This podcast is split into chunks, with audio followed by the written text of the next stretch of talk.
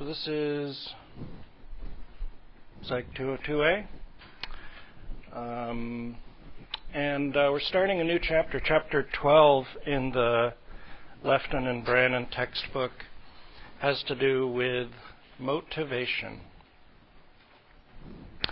Um, when you, when we, when you, when we typically use the term motivation um, in our sort of everyday kind of dialogue, what is it that you mean when you use the term motivation?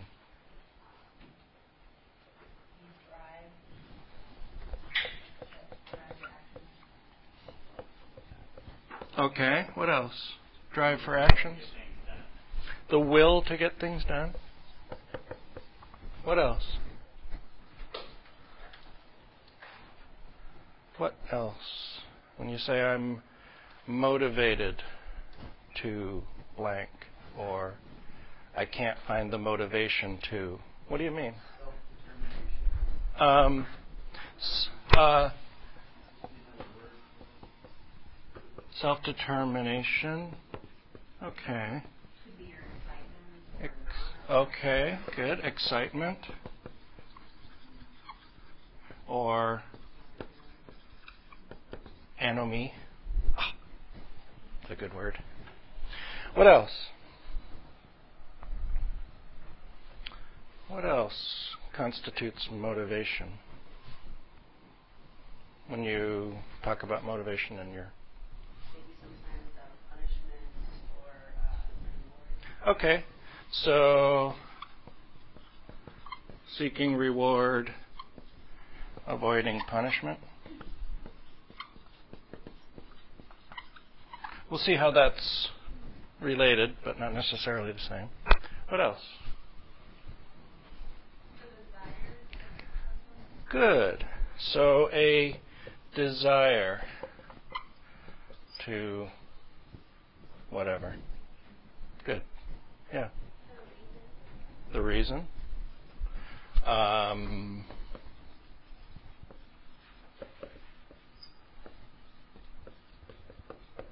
reasoning for action. Okay. What else? Anything else you want to throw in there? A motive. It's like when they, you hear about police reports, they say there was a motive for the crime. That's kind of that idea of reasoning. Yeah, what else?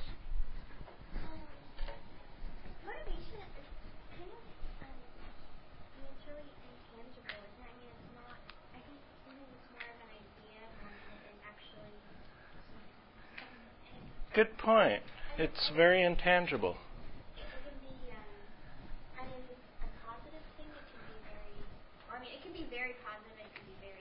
Okay, it can be um, very positive and very negative. You can be motivated to do horrible things like the um, shooting um, mass murder this week.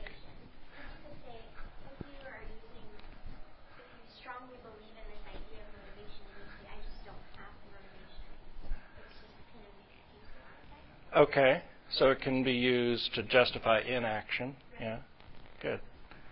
Um, but let's get back to the idea of intangibility. Um, out of these things, um, what can I observe in your behavior?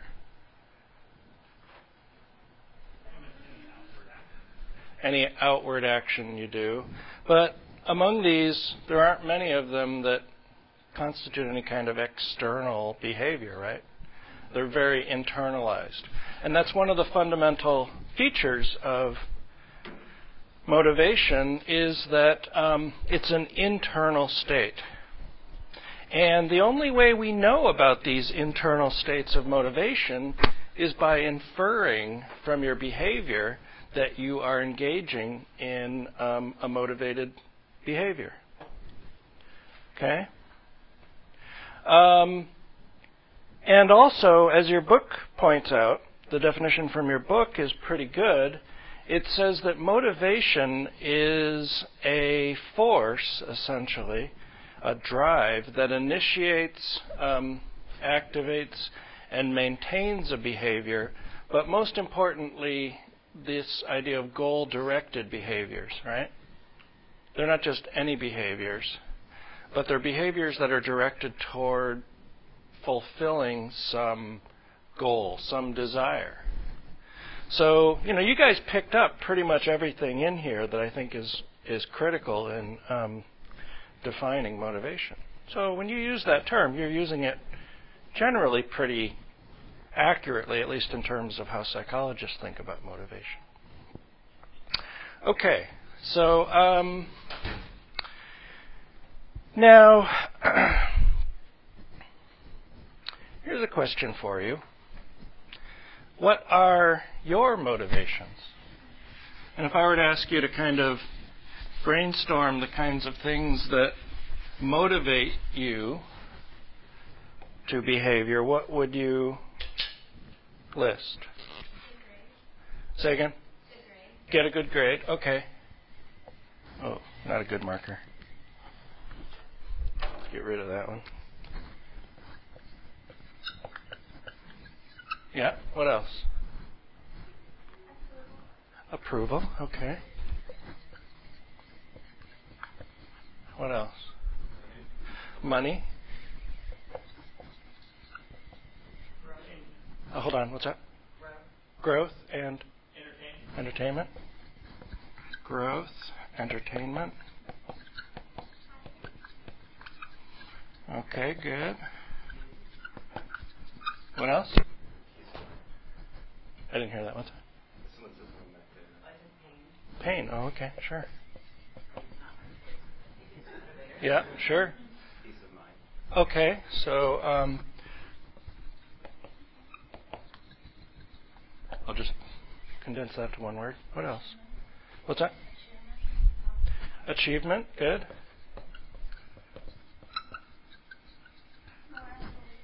Okay.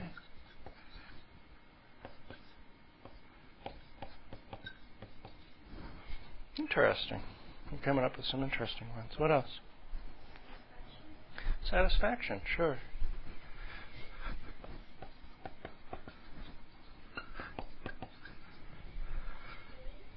Duty, okay.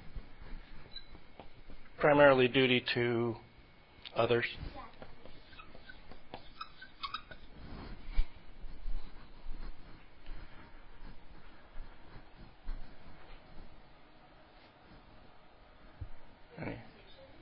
Um, say again? Reputation. So um, your um, status among others.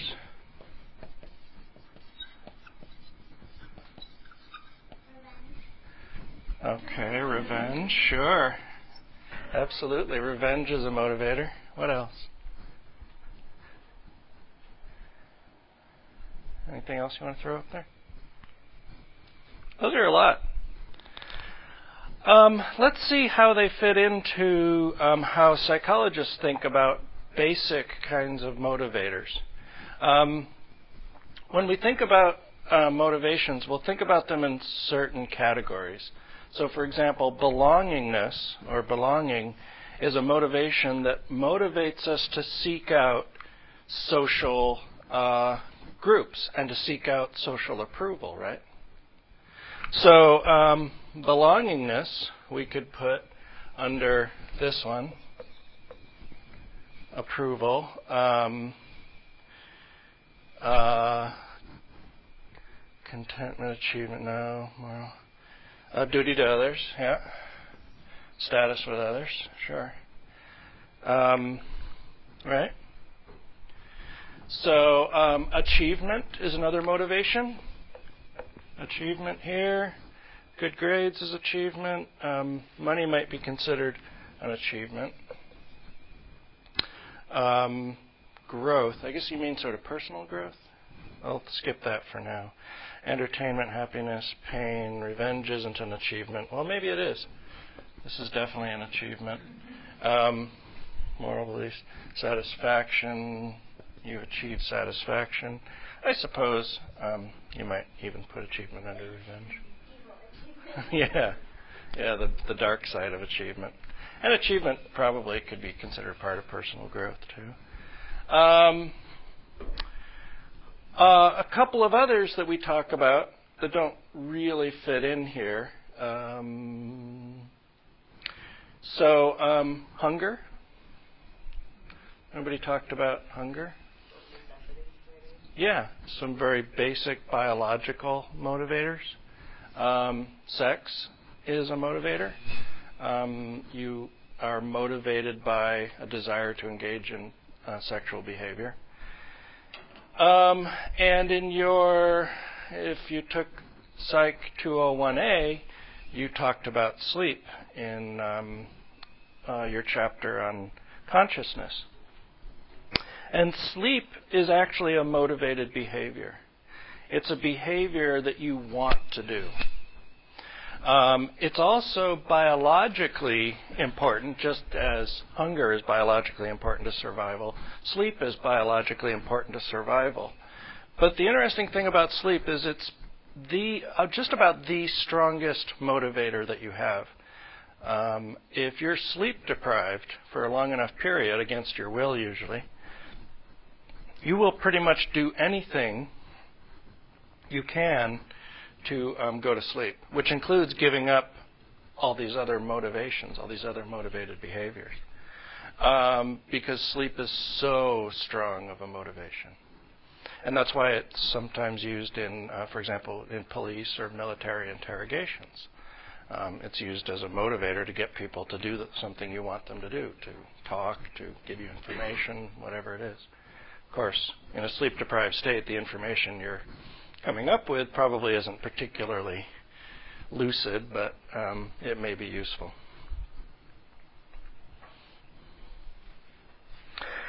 Okay, so um, motivations then essentially drive us to take care of our basic biological needs, uh, but also our social needs. Um, so, for example, if you're hungry, you're going to go seeking out food, right? If you're thirsty, you're going to go seeking out water. Um, and if you're lonely, hopefully, you'll go out seeking um, social support. Um, now, these are also, you know, we sort of consider this in the context of relatively normal behaviors. You know, like when we study psychology, we study uh, behavior in the general context there are always um, situations or people where these um, motivations aren't going to be the case. Um, but for the most part, um, human beings respond to these um, kinds of needs um, very strongly. Uh, so that's kind of the deal. Uh, motivations are a drive, and they help us to meet needs. Um, have you heard the term needs in the context of psychology before? Anybody here?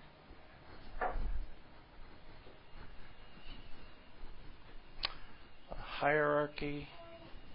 Yeah. Maslow's. Good. Yeah. Maslow's hierarchy of needs. Yeah. Um, Abraham Maslow was a um, a theorist, a psychologist and a theorist, psychotherapist, and um, he was interested in helping his clients to, um, uh, in in the best way possible, to achieve their most fullest potential as human beings, right? So his idea is that um, at the very pinnacle of our development, we are in a state of what he calls self-actualization and we have a need to self actualize.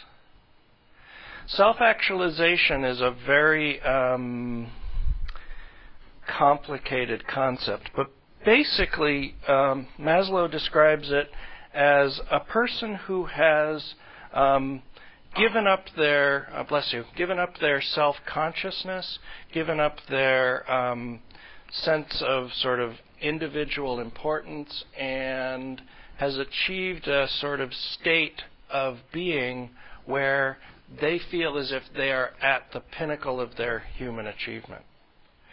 And um, this theory is developed in the 1950s and um, 1960s.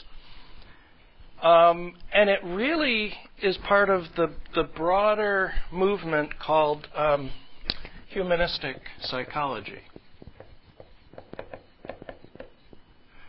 And the humanistic uh, perspective says when we think about people, we need to think about them as whole human beings and think about them as very complex individuals that have very um, complex sets of needs and desires.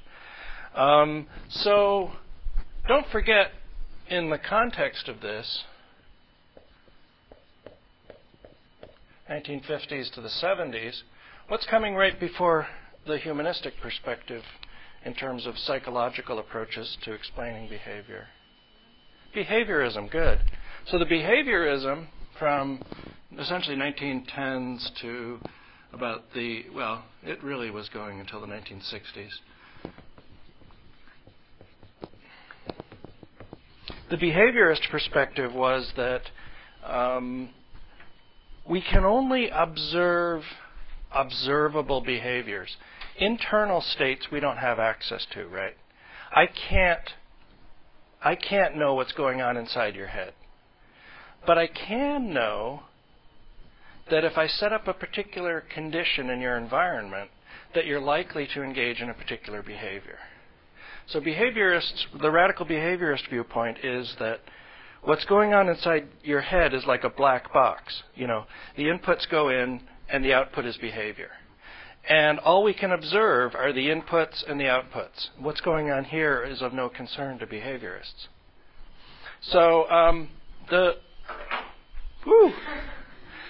Yeah, I, I could have clipped somebody on that one.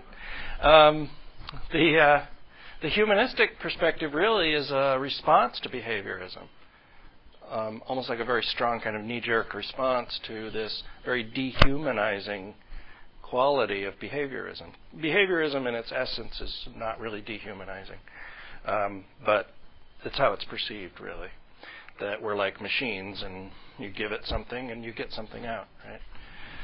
So the humanistic perspective says, um, no, no, no, no, no. Um, yes, we are organism. Yes, we do respond to our environment, but we're more than that. We're thinking, feeling human beings. And so um, the humanistic perspective starts to look at human behavior as more of a complex um, behavior that happens inside the black box. So, um, part of that humanistic perspective um, was Maslow's formulation of um, why uh, human beings um, don't become the best possible people that they can be. Why don't more people become very selfless? Why don't more people become very um, uh, uh, uh, reach the the um, the best possible state that they can in whatever occupation they're in or whatever um, social role they're in, right? So, um, what Maslow is going to say is that fundamentally, this self actualization is at the very top of a hierarchy of needs that have to be met in order for people to work on self actualization. He doesn't exactly say that, but um, there's a little bit of an exception, which I'll tell you about in a second. So Maslow um, says first thing we need to fulfill is physiological needs, right? You need to be able to eat, you need to be able to sleep, you need to be able to take care of your body. Um, and without that, he says, you can't start to work on the next level of needs that you want to fulfill. So safety needs in this case, the needs to feel, the need to feel secure, the need to feel safe, you know, shelter, having a place that um, is going to be uh, stable. Um, and once you establish um, safety needs, you can begin to work on uh, fulfilling your belongingness and love needs. So, um, very much the um, aspect of approval, very much the aspect of social acceptance. And when you've uh, worked on fulfilling those belongingness and love needs, you can start fulfilling esteem needs. So, feeling as if you are an independent person that's very competent, that's contributing and very um, worthwhile, and has the respect and recognition of other people. And once esteem needs are uh, met, then you can advance to sort of taking care of your self actualization needs, feeling as if you are the most complete and fullest human being that you can possibly be in whatever you do. Yeah, question.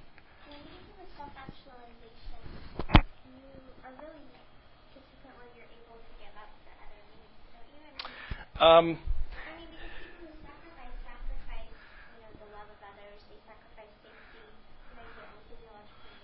Yeah, you would think so, uh, but it turns out no. Um, but what, here's what Maslow is going to say. Maslow, uh, in in his writing, and I, I, if I had known we were going to talk about this today, because I was thinking we were going to be a lecture ahead of this one, I didn't bring the. Um, I have a book that I usually read out of that defines self-actualization, and he says self-actualization isn't like a destination that we get to. It's more of a point along the way of advancing through this hierarchy of needs. And he's, he'll say that um, people in every day they make choices to either grow or sort of either advance or, or retard, sort of advance or go forward or go backwards. And those points are opportunities to move closer to self actualization. And so he's kind of talking about individual choices that we make every day being the essence of how we get to um, self actualization. Now, for example, um, when we think about people who um, were, who Maslow considers uh, self actualized, for example, um, Gandhi, Mohandas Gandhi, right? And um, Gandhi was very self sacrificing. Um, but he did have his physiological needs, his safety needs, his belonging and love needs, certainly had esteem needs from the people that were supporting him and following him. So somebody like a you know a Messiah like a Jesus Christ, um, even though they're experiencing this incredible um, self-sacrifice, they still have the support of people around them oftentimes. Um, and in order to really advance and to and to continue to work at that level, um, these needs need to be met along the way. Um, Gandhi's wife, for example, suffered greatly um, because uh, because of the choices that he made, um, but he still had the support of her. He still had the support of um, the, the people around him. So, in a lot of ways, um, without these being met, it's very difficult to keep doing that, even if you do get to that point. Yeah. Now, this isn't uh, covered in your textbook at this point. It probably is going to be covered in maybe personality, the personality chapter. I'm not sure. Uh, but when we talk about needs, I think it's important to kind of talk about his formulation. Now, just like Sigmund Freud's theories of um, the Oedipal complex, the Electra complex, um, you know, the uh, uh, anal retentiveness that results from toilet training that's too strict, or anal re- anal expulsiveness that results from toilet training that's too uh, loose. Um, those theories are very unprovable. They're, they by themselves are not very open to operationalized variables, for example. It's hard to operationalize some of these things like self actualization, to actually test them empirically as scientists. But what the um, hierarchy of needs is useful for usually is generating hypotheses, maybe in other areas of psychology. For example, um, in conflict resolution, we think about the hierarchy of needs in terms of are the needs of individual uh, parties in a negotiation being met fully? Are their safety needs being met? Are their esteem needs being met? Is something keeping them from kind of advancing in the in the process? So, so it's still useful for generating uh, hypotheses, even though it's probably not very uh, scientifically provable itself. Other questions? in this stuff? Yeah.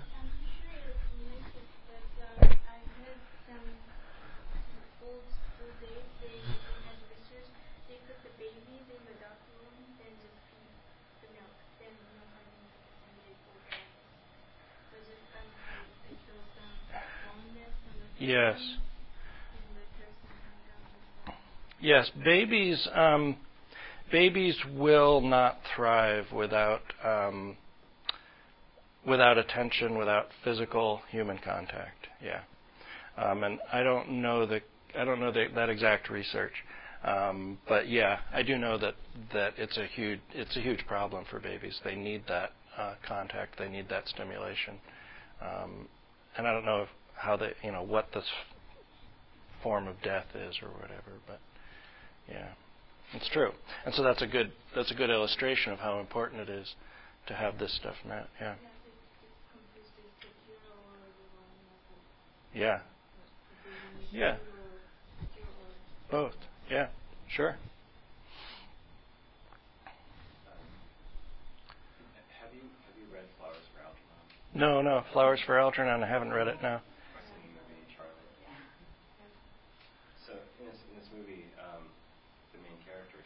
Uh-huh. is um, slow. Uh-huh. And, and well, anyway, and he, he's put through this this test where he's and put through this situation where he's given high intelligence and, and then he retards from that. Um, but the question I have is whether whether he only met those physiological needs um, or if, if he couldn't climb this hierarchy of needs uh, mm-hmm. any more than just the physiological needs.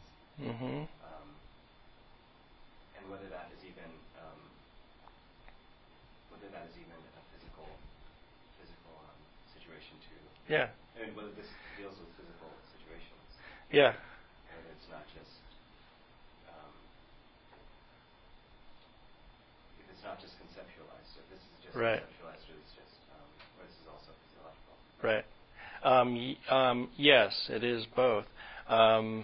And it would be interesting to do a literary analysis of that in the context of um, of the hierarchy of needs. Yeah, I think. Yeah. Yeah, I'm glad you're thinking cross-disciplinary. Yeah. Okay, so um, now we made this list of um, motivations. What about these things that we didn't really classify as motivations? Um, ha- entertainment, happiness, pain, um, contentment, moral beliefs. Um, one of the one of the issues that kind of comes up with um, motivation is how does motivation differ, for example, from operant conditioning? So, um, assuming you took 201A, you learned about operant conditioning, which is the um, the idea that contingencies in our environment affect our future behavior.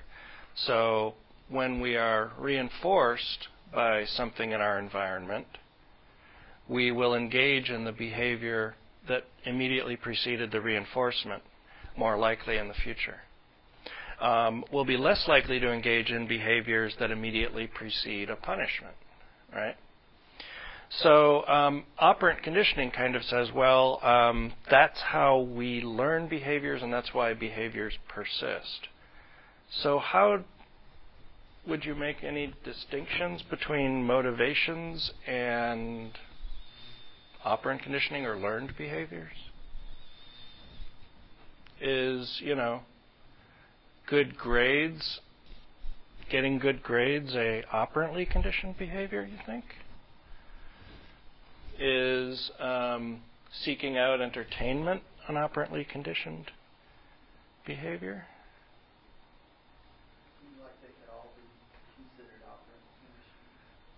Yeah, maybe. Um, I mean, you might think of these as stimuli, um, pain as a stimulus that's a punish punishing stimulus. It's an undesirable stimulus if you apply it. It's a punisher, yeah.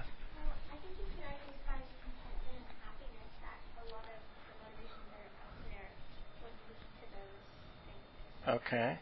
Um, that, I mean, that may be that those would be more kind of like self-actualization, I guess.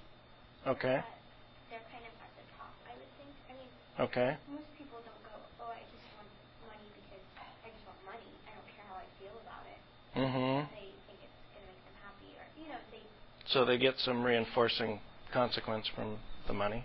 right, Okay. So it's a learned behavior to seek after money, right. maybe. Okay. Good. Um, yeah. Uh, the money and the good grades, well, good grades lead to a job that gets money. Good grades lead to a job that gets money. Okay. Um, and So the money's a reinforcer for getting the job right. or for getting the good grades. Right, It's a reason for getting the job. Mhm. Reinforcement for getting good grades. Then you think about it, well, what's the money for? Mm-hmm. Um, I think the money is used for buying things or uh, giving you good peace of mind Sure. that you uh, that you're safe. Okay. Um, So that could help meet your safety needs, for example. right. Now, um, so let's turn this a little bit on its head then. Um, uh, why were you why were you motivated to why are you motivated to get out of bed in the morning?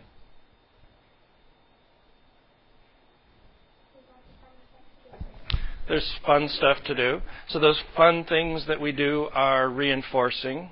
So they reinforce the behavior of getting out of bed. So getting out of bed is a learned behavior then maybe? Okay. Okay, think people look at it as a choice. You know, to stay in bed. They Okay. choose to stay in bed and maybe have good sleep. Could be a positive experience. But then there's get out of bed, and then there's like a lot of other things to do. Okay.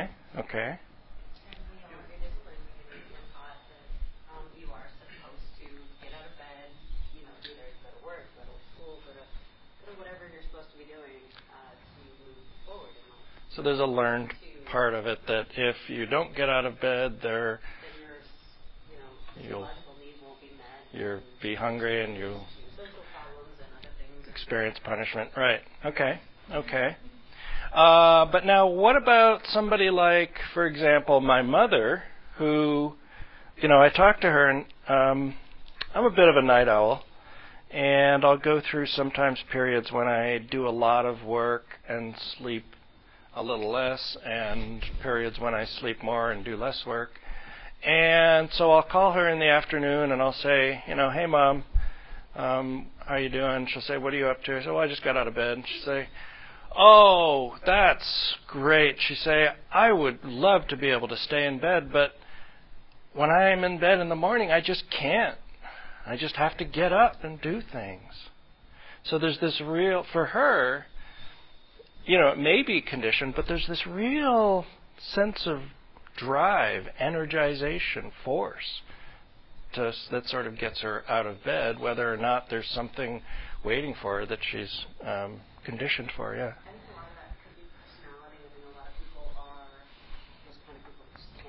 that could be personality. I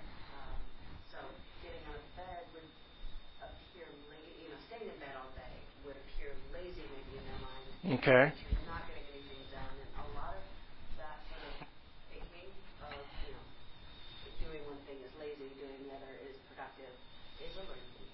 Okay. Okay. Um,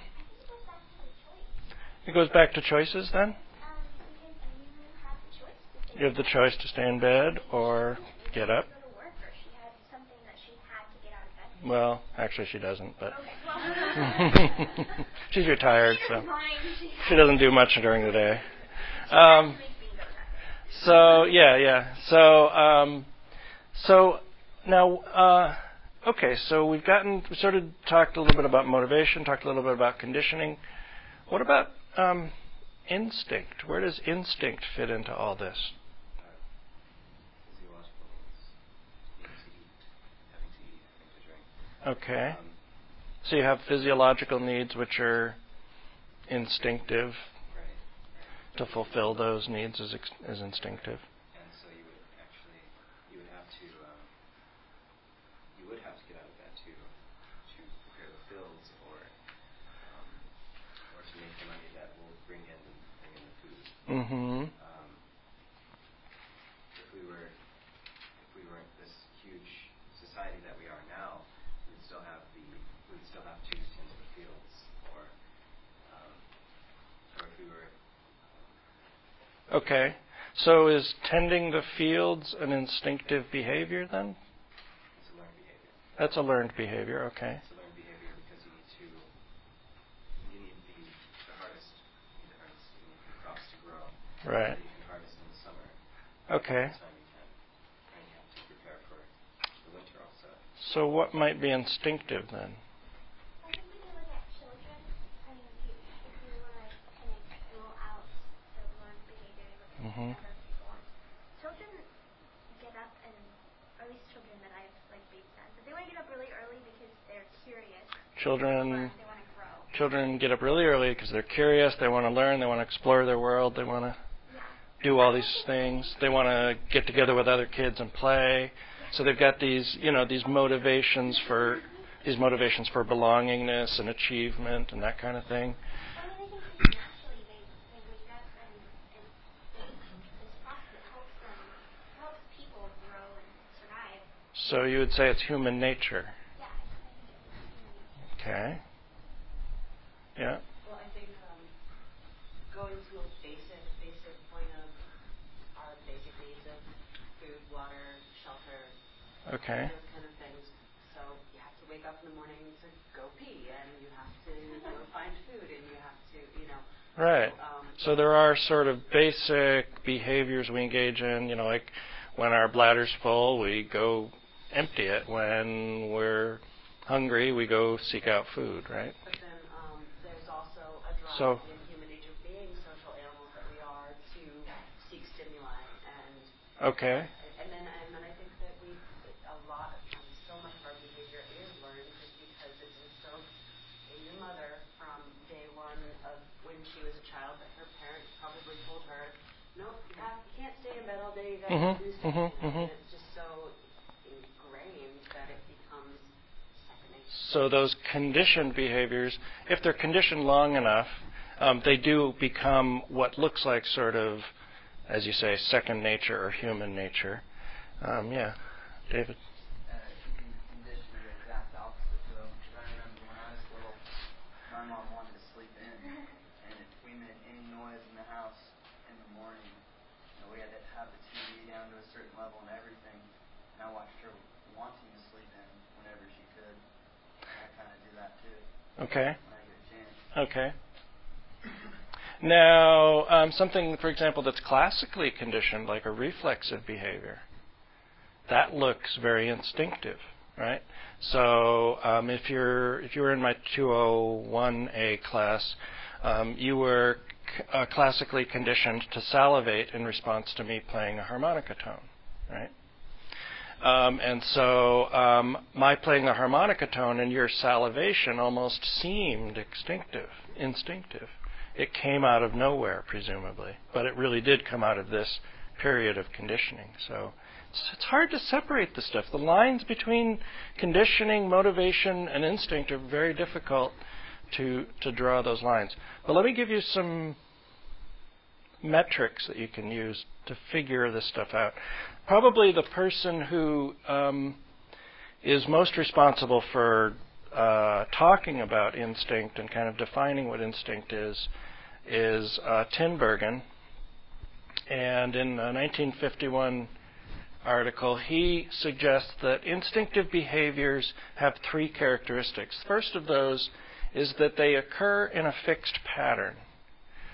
When instinctive behaviors happen, they happen in exactly the same way every time.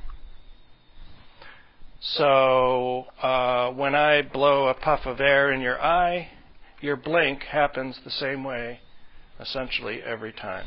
That reflexive, instinctive behavior, right? He says um, also, in order to be instinct, a behavior has to occur throughout the species. It can't occur in some members of the species and not other members of the species. Okay? So if I blow um, a puff of air in Julian's eye, he blinks, and David's doesn't, there's probably something going on here that's not instinctive, right? And third, he'll say, and probably most importantly, instinctive behaviors are not learned behaviors. Um, I can teach you to blink your eye in response to a harmonica tone, but that's not instinctive. Eventually, if I stop pairing the harmonica tone with the puff of air, um, the harmonica tone will lose its power as a uh, as a stimulus, right? So fixed pattern throughout the species and not learned. Um, and we have this tendency to try to explain behaviors by instinct, and we'll use this term. It's human nature, right? It's human nature to do that. They do that because it's human nature. Um, for psychologists, that's not good enough. If it is human nature, we want to know why. What are the mechanisms involved in it? Um, but most of the time, it's not really human nature. It's a nominal fallacy that we will engage in. A nominal fallacy is a term from logic, where by naming a behavior, you attempt to explain it. So by giving it a name as human nature, you're trying to explain it as some sort of natural, instinctive behavior, but it may or may not be. Um, and without studying these characteristics and seeing does it occur in a fixed pattern, does it occur throughout the species, and can it be learned, uh, then, uh, or does it occur because of learning, uh, then it's difficult to say that something is definitely, um, quote unquote, human nature. I put that in scare quotes because it's something we don't like to use very much. Psychologists generally consider human beings to have a relatively small number of instinctive behaviors, um, primarily reflexes, but um, but we do have some. So, what about, for example, something you consider human nature, like eating?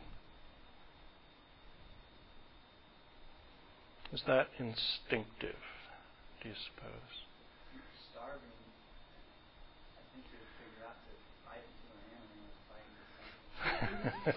you bite into an animal, you'll probably get bit back.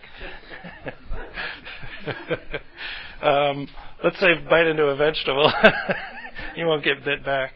Um, okay, so if you're hungry enough, you'll probably go seek food. So, so food seeking is probably instinctive. Um, does it occur in a fixed pattern? Do you do it the same time every time? Maybe, maybe not. Um,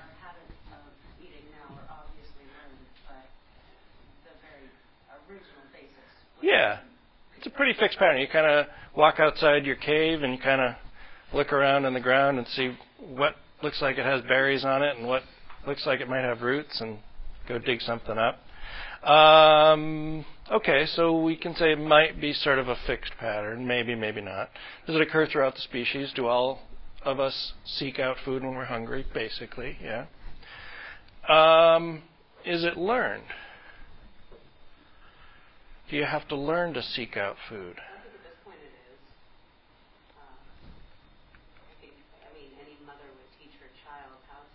Good. Okay, so let's bring it outside the realm of adults and bring it into the realm of children. Because in order to know if something is instinctive, we have to know if it's innate. Are we born with it, essentially? Right? These are essentially inborn behaviors. And the best way to do that is to see does this happen essentially when an organism comes out of the womb, right? Now, some, you know, babies don't have complete control over their muscular function, so some things they might be unable to do at birth just because they can't manage their um, their bodies quite right. But um, when a, when a baby seeks food, a very young baby, say within a half an hour of birth, how do they seek food? Yeah. They cry. They they suck, right? So eating that suckling is very instinctive. So um, it occurs in a fixed pattern. Babies suckle in the same way everywhere. Um, it occurs throughout the species. Doesn't matter about culture, you know, wherever in the world you are geographic, and it's not learned. It happens right away. The rooting reflex is another instinctive behavior. If you touch a baby's cheek, there's a reflexive instinctive behavior that will cause it to turn its head in the direction of the cheek that's touched. The presumption, of course, is that there's a nipple there that's going to have food, right? So we do have some of these instinctive behaviors, and the easiest thing to do is kind of study them in very young children. But as we develop muscular control, there are some other behaviors that are relatively instinctive that emerge. But things like you would think, um, you would think something like eating, for example, you know, the act of putting something in your mouth and chewing it is probably instinctive, but is it really? Don't I don't know. How many of you are parents? Did your children know how to chew themselves? You have to teach them. You have to encourage them to chew food, right? Otherwise, they'll just kind of, uh, they'll probably try to swallow it and choke, right? Um, so just that act of chewing is even um, something we consider human nature. Really isn't human nature. Okay, we had a couple of questions. Um, one in the corner, and then we'll go.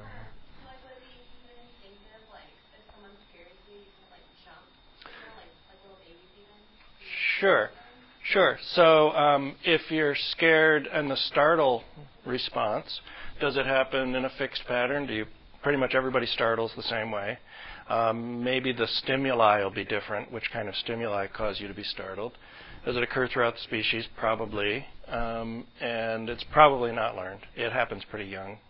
Um, the um, uh, yeah. So that's a good example. Yeah.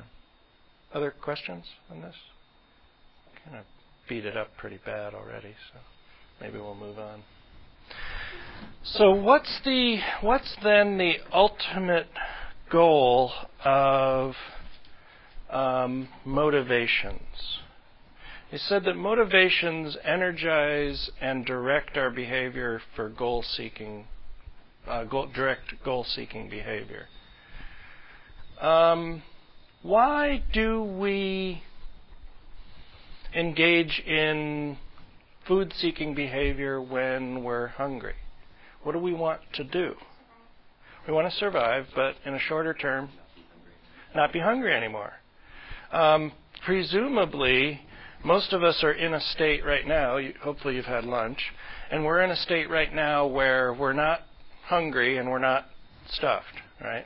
We're in that kind of middle ground that kind of balance. And what's another term for balance when we talk about biology? Right? Homeostasis. And so that's really the ultimate goal in um, uh, in motivation. Most motivations are an attempt to kind of keep us in a state of balance, keep us in a state of homeostasis. So when we get too hot, we have biological processes that kick in and will cool our body down. We'll start sweating. Sweat will evaporate. We'll cool the surface of the skin. There's um, a number of processes that go on, and your body temperature goes down. Um, are you getting too hungry? If so, you will be motivated to engage in food seeking behavior. Go find some food and eat it and you'll get back into homeostasis. But you might keep eating too much, like I do, and um, realize you're seven eighths of the way through that big bag of ruffled potato chips, and you go, "Wow, I'm really full. I guess I should stop eating now." Right? And I'm still not in a state of homeostasis. I'm am, I'm suffering pretty bad. So that might motivate me to kind of get up and maybe go for a walk and kind of walk off some of the uh, some of the food, let it settle, drink some water, whatever. Maybe go throw up. Hmm. I don't. I do not engage in purging behaviors. don't recommend it. Um, so yeah. So these are ways. These are motivations to kind of mostly keep ourselves in a state of homeostasis. And homeostasis is a good thing because um, that's when we're functioning optimally. Any other questions before we take a break? Okay. Um, it's about 4, so uh, let's take a break until 10 after 4, and I'll see you back here.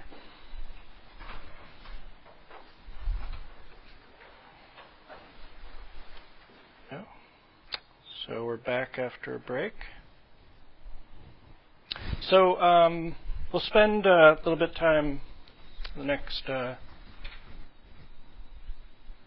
40 minutes or so talking about um, a couple of specific motivations um, hunger and sex.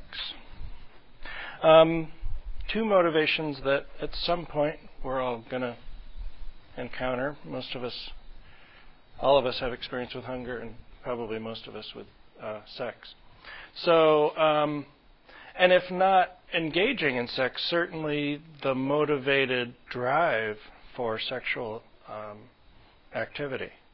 So, um, two of the stronger uh, motivated behaviors, along with sleep. And as we talk about each of these motivations, each of these motivated behaviors themselves, we'll talk about them in the context of physiological aspects, but also psychological aspects, because they have both aspects to them.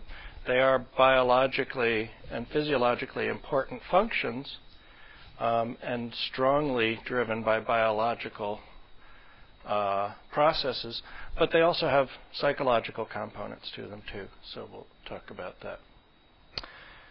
So each of those in turn, the physiology of um, hunger. When you're hungry, um, where do you feel it? Where do you feel hungry? In your stomach. Good. Um, Yeah. So, um, stomach sensations, bless you, are are one signal of um, my fiance when she sneezes. She um, generally sneezes four times, and so I get you too. Fifteen times in a row. Wow. Yeah, yeah, yeah. Yeah, yeah. it's hilarious. I don't know what that's about. Yeah. My grandma always said, um, like she'd say, "Bless you, bless you, bless you," and then on the fourth time she'd say, "Go to hell, you're getting a cold." wow. um, okay. Anyway, yeah. Stomach sensations. Um, you know, uh, sneezing is a biologically motivated behavior to rid ourselves of some kind of irritant. Um, stomach sensations are one signal of hunger and satiety. So we can be full from eating or we can be hungry and feel it in our stomach. But um, as you say, the stomach really isn't the whole answer. Um, and what's interesting is if we study animal behavior, for example, in rats, uh, there have been some research studies that have removed the rat's stomach and essentially connected the esophagus to the intestines. Um, your digestion primarily happens in your intestines. There's very little di- actual digestion that occurs in your stomach. Um, stomach acid is typically for more useful for um, sterilizing food than starting to break it down. Uh, the enzymes that break it down are um, secreted uh, and and used in the intestines. So um, we can remove a rat's stomach, and do they keep feeling hungry and do they keep eating? Yeah, it turns out they do. And what we find is that brain function is part of the answer to hunger, why we're hungry or why we're full. Uh, so what we find is that um, in the hypothalamus, for example, if we stimulate the hypothalamus, um, we take an electrode and electrically stimulate part of the hypothalamus, um, animals will engage in food seeking behavior as if they're hungry, right? Uh, those same animals, if we lesion the hypothalamus, if we damage the hypothalamus, will get a different kind of response to food, which is food aversion behavior. So it'll be as if they're sated and they'll not want to be um, uh, eating food. So, um, so there's something about the hypothalamus that's important. From chapter three, two, two or three, three, in um, the uh, uh, Lefton and Brannon book, you talked about neuroscience. What else do you associate the hypothalamus with, or what kinds of general functions do you associate the hypothalamus with? Do you remember?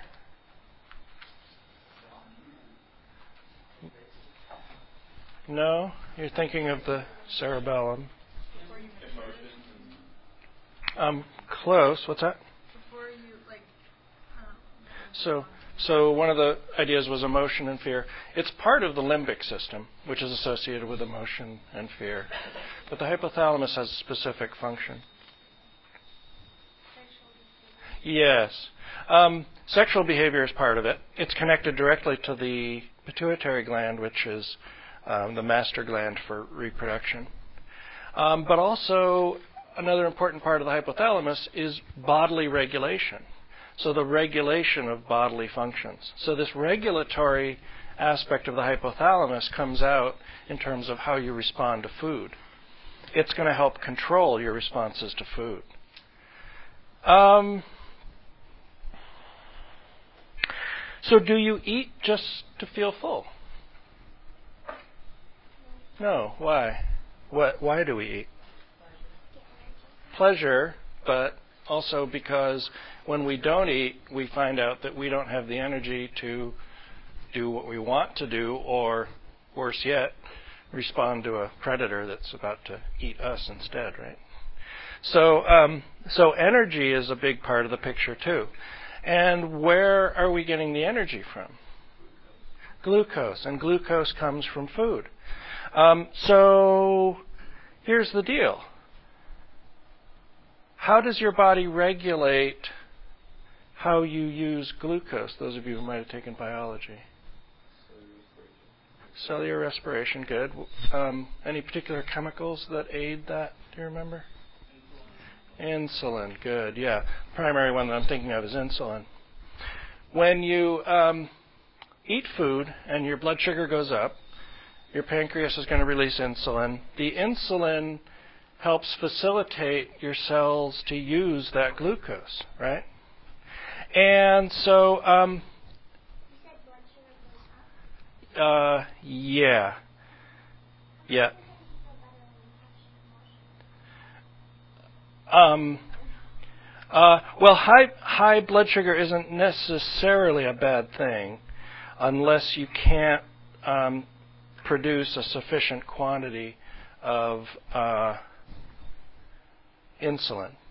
If you produce too little insulin, then it doesn't have the, cap- the, the capability of um, effectively delivering that sugar to your cells, and so you feel crappy.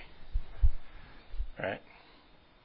But um, if you have sufficient insulin that your cells are getting enough glucose, the extra glucose in your blood really doesn't matter that much. Yeah.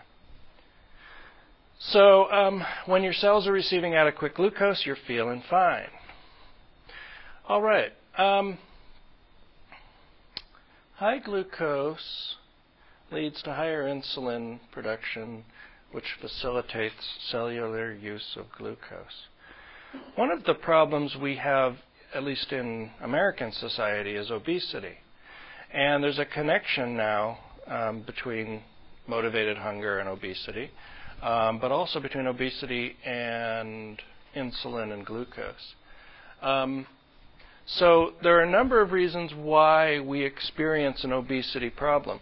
We should normally be functioning so that we get hungry, we eat, we return to homeostasis, and everything's fine. But for some of us, we eat and we eat and we eat, or we eat and we feel okay, but we keep picking up weight, and we're not sure why. So um, there's a couple of ideas on this. For one thing, people with um, obesity, clinical obesity, tend to have um, higher insulin levels in their blood.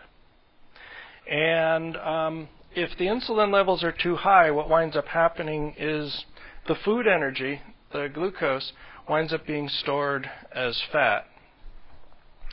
And that because that glucose is rapidly being uh, taken out of the blood and stored as fat, you wind up feeling, uh, you wind up with lower uh, blood glucose levels. And blood glu- low blood glucose levels will trigger a hormonal secretion, uh, ghrelin. You read about that in the textbook. Um, among them is ghrelin. And those hormones are going to tell you that you're hungry. And so you're going to be hungry again sooner, even though um, you know you're eating a normal amount. It's because that uh, that glucose is being converted into fat cells and it's not available to your other cells to use as well. So you need to eat more, and that creates all kinds of problems. That's one um, hypothesis. Uh, as you read in the uh, in my blog, those of you who are reading the weblog, um, you noticed that um, there's another uh, there's an interesting study in there about um, uh, whoops, I'm getting a little bit flashy here with you. My uh, shirt has come open. Okay, that's better. We're going to be talking about sex later, so I don't want to make any confusion here at all. Um, okay, so um, where was I now? Oh boy, I'm totally gone now. Uh, oh yeah, the weblog. Um, there's a there was an article in the uh, Chronicle of Higher Education written by a couple of researchers who did a study on um, portion sizes and overeating. And um, they did a naturalistic observation study where they took a bowl of M&Ms and put it into a lobby of an apartment building. And in one condition, they put it next to a um, like a quarter cup measure, you know, and the sign that says, you know, help yourself. And in the second condition, they put it next to a measuring that was like a tablespoon or two tablespoons or something, and said, you know, help yourself. And they found that in the condition where people had a quarter cup measure, they ate more of the M&Ms, even though they could have, with the tablespoon measure, taken multiple servings, right? So um, portion size actually has an effect. And one of the hypotheses about how um, the French uh, nationally have a lower um, incidence of obesity, even though their food tends to be um, higher in fats. And one of the um, hypotheses why that is is because when you go to the store in France and in most other European countries, um, you don't find um, you know a gallon size of yogurt. You find you know a little six ounce container, right? and just the aspect of um, in American society where we've gone to these sort of huge, um, you know, family-size kinds of um, servings, that that encourages us to eat more because it's available. Um, that the size of the container actually acts as a control on our um, eating behavior. Yeah, uh, David.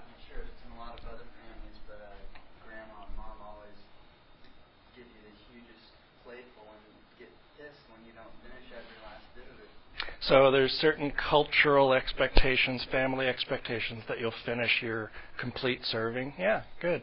And that may translate into if you're given later on, if you go to the store and buy the jumbo size bag because it's less expensive, you're going to consume more of it. Yeah. Um, a couple questions here. Hold on.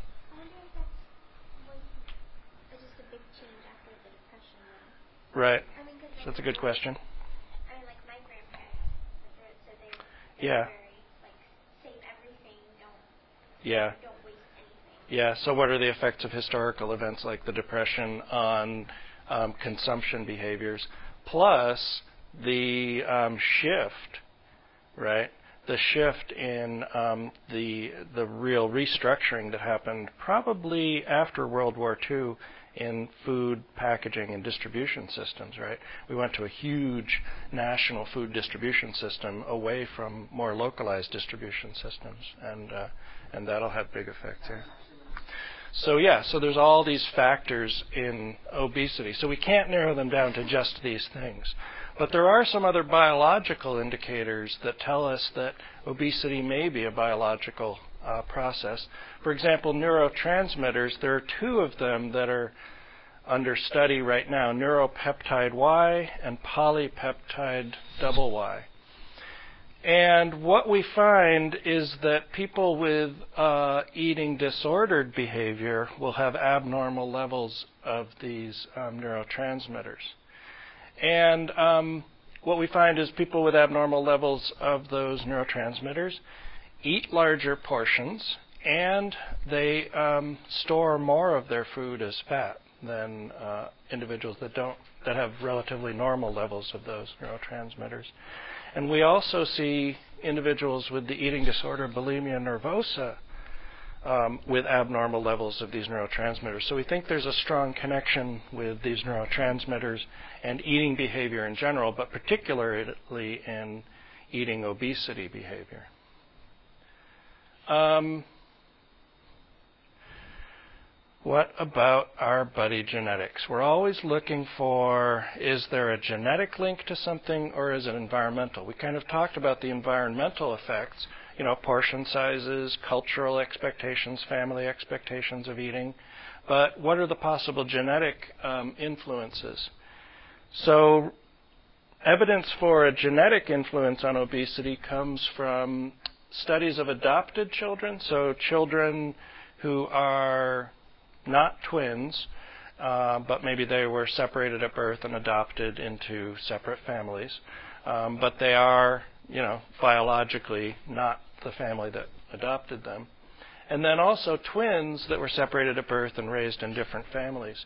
And what we find is that these adopted children um, and the twin pairs, those, peop- those individuals will have more similar weight sizes than the people in their adopted families. So, um, so there's a pretty strong indication there that there are at least some genetic um, influences in uh, obesity. And this effect tends to be stronger for women, and it also tends to be stronger for how fat is distributed on your body. So there's a pretty good likelihood that, you know, um, if you come from a family where fat is distributed in a particular pattern on your body, it'll in, on their bodies, then you'll probably follow the same uh, or a similar pattern of uh, fat distribution. More might be distributed in your trunk, for example, versus your um, uh, hips or your thighs or your legs, right? Yeah, question.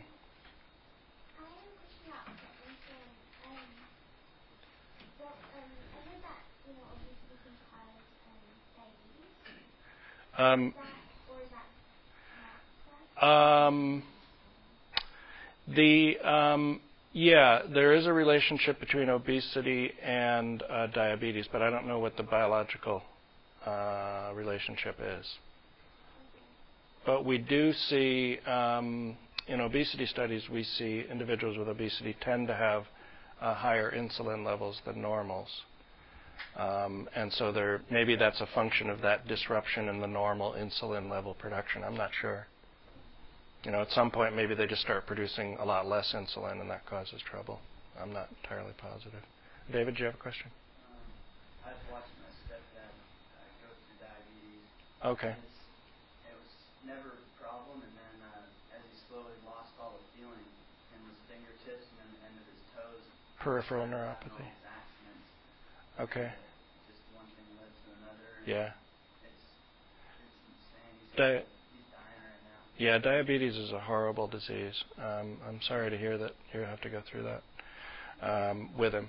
Uh, it, um, yeah, it's definitely not something you want, and it is a disease that is increasing in prevalence in the United States. So um, uh, it's something to be aware of, definitely. Um,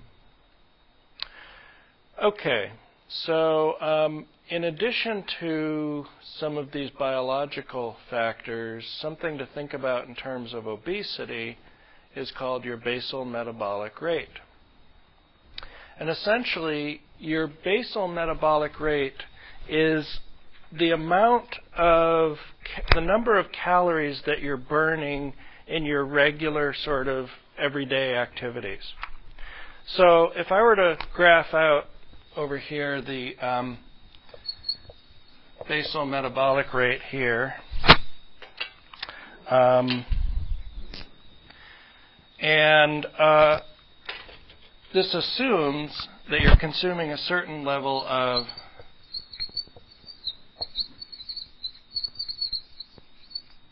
um, calories, and this is time here.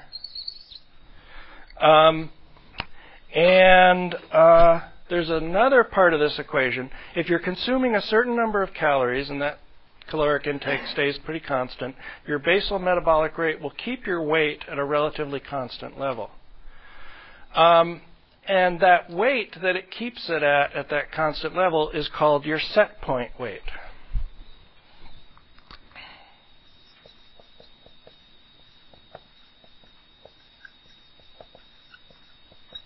Right? And the set point weight is interesting because what happens is if you engage in regular exercise, you will increase the set point weight, right? I'm sorry, not set point weight. Oops. If you engage in regular exercise, you'll increase your basal metabolic rate. If you, on the other hand, engage in food deprivation, your basal metabolic rate will decrease. So this basal metabolic rate is changeable by a couple of different factors, and exercise and food deprivation are two of them. So, um, what happens is as your basal metabolic rate goes down, you're consuming fewer calories through your basal metabolic rate, and at that point, you'll start picking up weight, right? Because if you're consuming the same number of calories and you're burning less in your no- normal regular activity, your weight's going to go up. So you can probably see where this is going.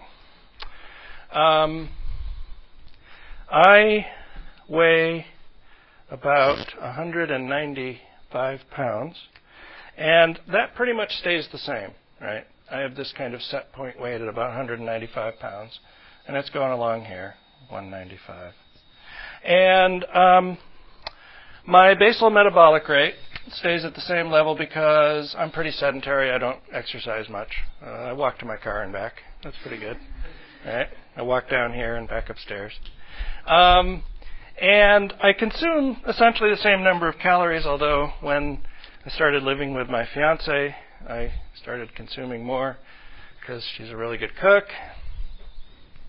She's listening to the podcast. So, uh, yes, I really enjoy that food. It is good. Good. That salsa you made today is really good.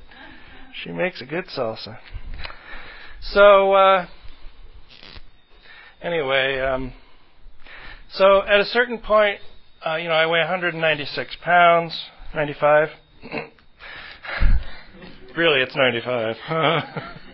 so uh, I weigh 195 pounds, and I decide, you know what? Um, I really want to weigh 185, so I want to lose 10 pounds.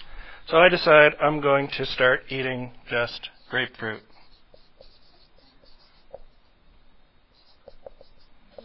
So I'm going to go on the grapefruit diet. And I go on the grapefruit diet, and what happens to my caloric consumption? Goes down. And let's say this was 2500 a day, and now we're down to 1800. I don't know. And um, so now that I have engaged in food deprivation, it's going to decrease my basal metabolic rate. Right? And um, my weight's going to go down because I'm eating less calories. My basal metabolic rate really hasn't gone down all that much. So I'm going to lose some weight. That's a good thing. So I'm going to get down to. Uh, whoops, I better go down a little further than that. I'm going to go down to uh, 185, and I'm feeling pretty good about that. So uh, I decide that I am going to say to my fiance, I'm tired of eating grapefruit. Bring on the enchiladas. And so she starts making enchiladas. And what happens to my caloric intake? Goes back up to 2500.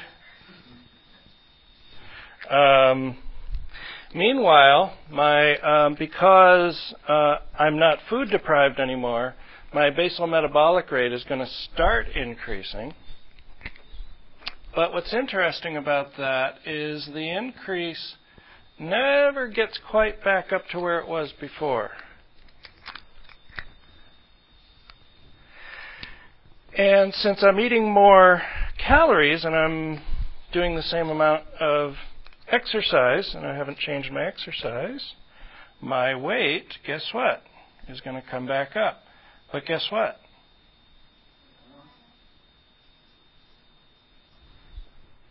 It's going to come up a little higher. I don't know how much higher. I'm just using numbers there. So, um, it's because why?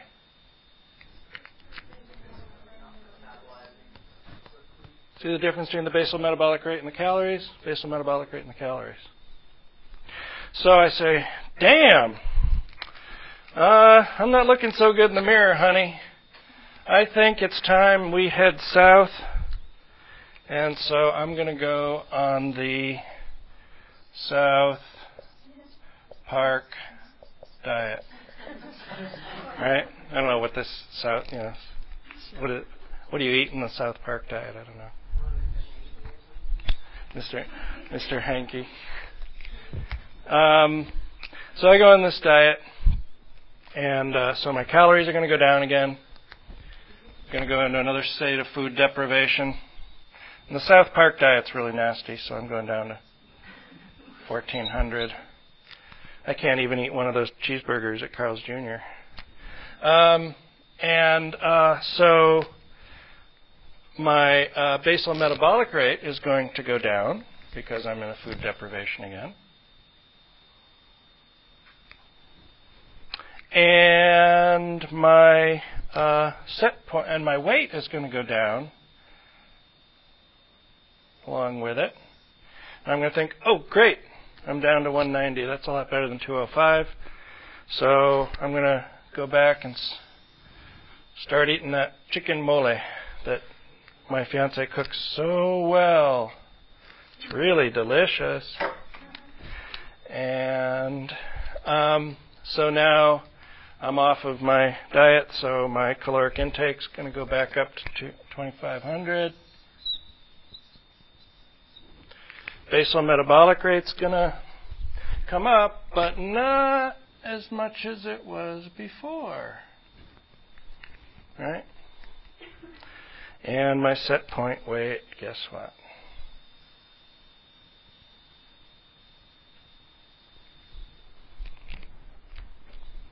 basal metabolic rate ever? Is there any way it can ever climb back to its original? No? So this is the famous cycle of yo-yo dieting. And this is why people who sell diet books make a lot of money. Um, because fundamentally, we like the idea that we can restrict our caloric intake, but we don't like the idea of going out to the gym. And you really need those two things. There's no secret to losing weight, folks. Uh, but there is a secret to why you can't lose weight just on the grapefruit diet or just on the South Park. No, it's not South Park, is it? South Beach diet.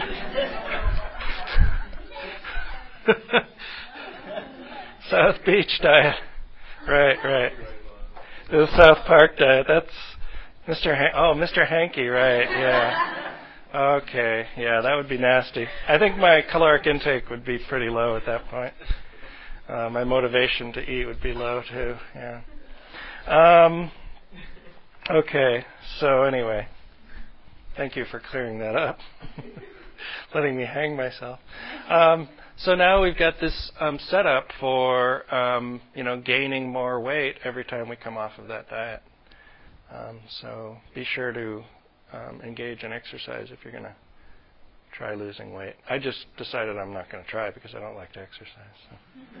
and if I do try, it's going to be to my detriment. So that gives me an excuse not even to try. um, no, I, I, actually need to. I, my doctor says I need to. So okay. Um, all right now. What about psychology and hunger? Well, if you pre- if you subscribe to the psychodynamic model, uh, the psychodynamic model being Sigmund Freud's uh, model of what happens when our unacceptable, uh, unsocially desirable impulses, you know, our impulses of lust, our impulses of greed, consumption, those those um, impulses that are undesirable and that we and sexual impulses that we don't want to acknowledge, um, when those conflict with the superego, they are the id, and the id conflicts with the superego, which is our socially desirable self, the self that we want to present as being ideal. And those two conflict, the ego has to manage that conflict. So the id says, Oh man, you really want to eat that eight inch high chocolate cake at Bannigan's Pie House on your way home tonight from work, right? Have you ever been to this place? They have a chocolate cake, I swear to God, is that high. And it's like 12 layers, and I look at it and I go, oh, yeah, you really want that. Um, but the superego says, you know what? Um, that's not really acceptable to go in there and eat that whole thing yourself. You might want to share it with David on the way home from school today. Yeah. Um, so uh, the conflict comes when the ego gets in the middle, and the ego has to mediate between those unacceptable impulses and the socially desirable self. And when it can't effectively mediate that conflict, anxiety emerges. And so, one way to relieve anxiety for some people is to engage in eating behavior.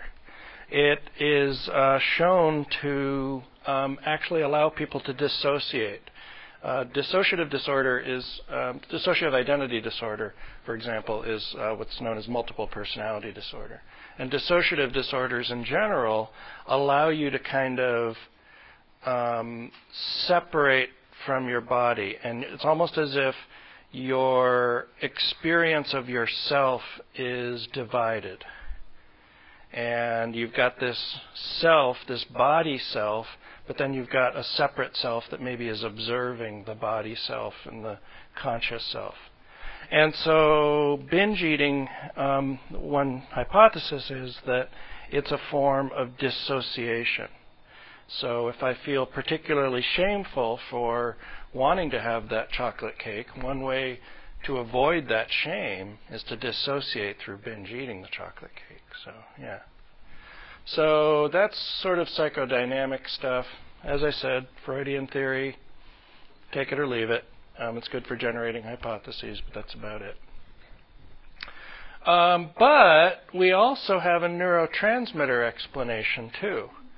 And what we find is that um, one of the byproducts of consuming carbohydrates in particular, like refined sugars, breads, um, especially refined breads, um, is that um, those carbohydrates will result in higher levels of serotonin, and, which is a neurotransmitter associated with calming. And so it's a way, presumably, that if you engage in eating of these carbohydrates, uh, you can calm yourself down. So when I get all stressed out, I'll get to that in a second. When I get all stressed out, um, you know, um, if I can't go home at five o'clock today and I got to stay here and mark exams or prepare your exam for next week, and uh, you know, I get out of here at eight o'clock and I'm hungry and I um, we're all stressed out, anxious about whether I'm going to be able to um, do those exams okay next week, um, you know, I might stop for that jumbo bag of potato chips, and that's a big dose of carbohydrates that can give me that sense of calming, right? And I, yeah, I, I do engage in that behavior sometimes. Yeah, question. So if you're when you were kind of the carbohydrates and and you were introducing a lot of serotonin in your body, could you teach your brain to stop making the regular serotonin? Um, in, in, in large enough quantities, I don't know if you if you could do it through carbohydrate consumption. Um, uh, for example, um, ecstasy. You in two, did you take 201A? Yeah. So in the chapter on drugs, you learned that ecstasy um, increases the levels of um it. It it actually stimu- simulates the presence of um, serotonin in your synapses, and your body will start slowing down its natural production of serotonin. And what will happen is when you come off of this is with long-term uh, uses of ecstasy. You'll come off the ecstasy and you'll experience serotonin withdrawal essentially. Um, and so you'll need to keep taking the ecstasy to keep your serotonin levels up. I don't know if that same effect would happen with the levels that um, carbohydrates increase serotonin. I just I don't know of any research on it. So. But it's a it's a reasonable hypothesis, yeah. I think people that have uh, experienced similar things with Atkins diet when they had um, in the beginning stages. Oh. like you were um, So the Atkins diet restricts carbohydrates, and if you've been eating a lot of carbohydrates previously and you stop eating them, what do they describe? Almost every like all of your carbohydrates almost like They go through withdrawal. yeah. Huh, they interesting. through, Uh, a lot of the times in the kind of in the detox sort of period, um, I think they do go through like kind of depression and stuff like that, and then afterwards, then they feel all great. But then after a long period of time, then I mean, on carbohydrates, how it fuels your your brain and all. Yeah, yeah, yeah. They then have later problems. Yeah. Uh, so depression wouldn't, you know, would be understandable because um, serotonin uh, dysfunction uh, is associated with depression. Yeah. Now, um, the thing you have to be careful of, um, you know, there's all kinds of other stuff in those carbohydrate foods that we're eating, additives, preservatives, all kinds of stuff that seemingly could affect that. But um, yeah, it's. Um, uh, I'm wary of uh, extreme uh, changes in diet and food and stuff. Question.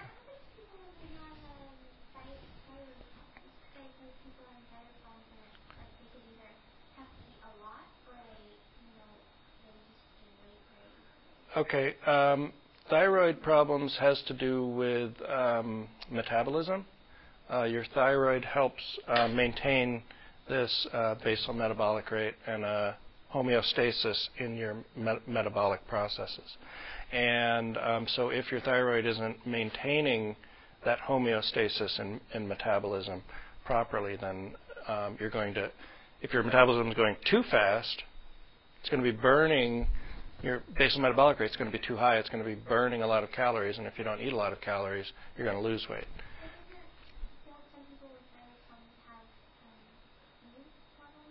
Um, I would sus- I would expect so.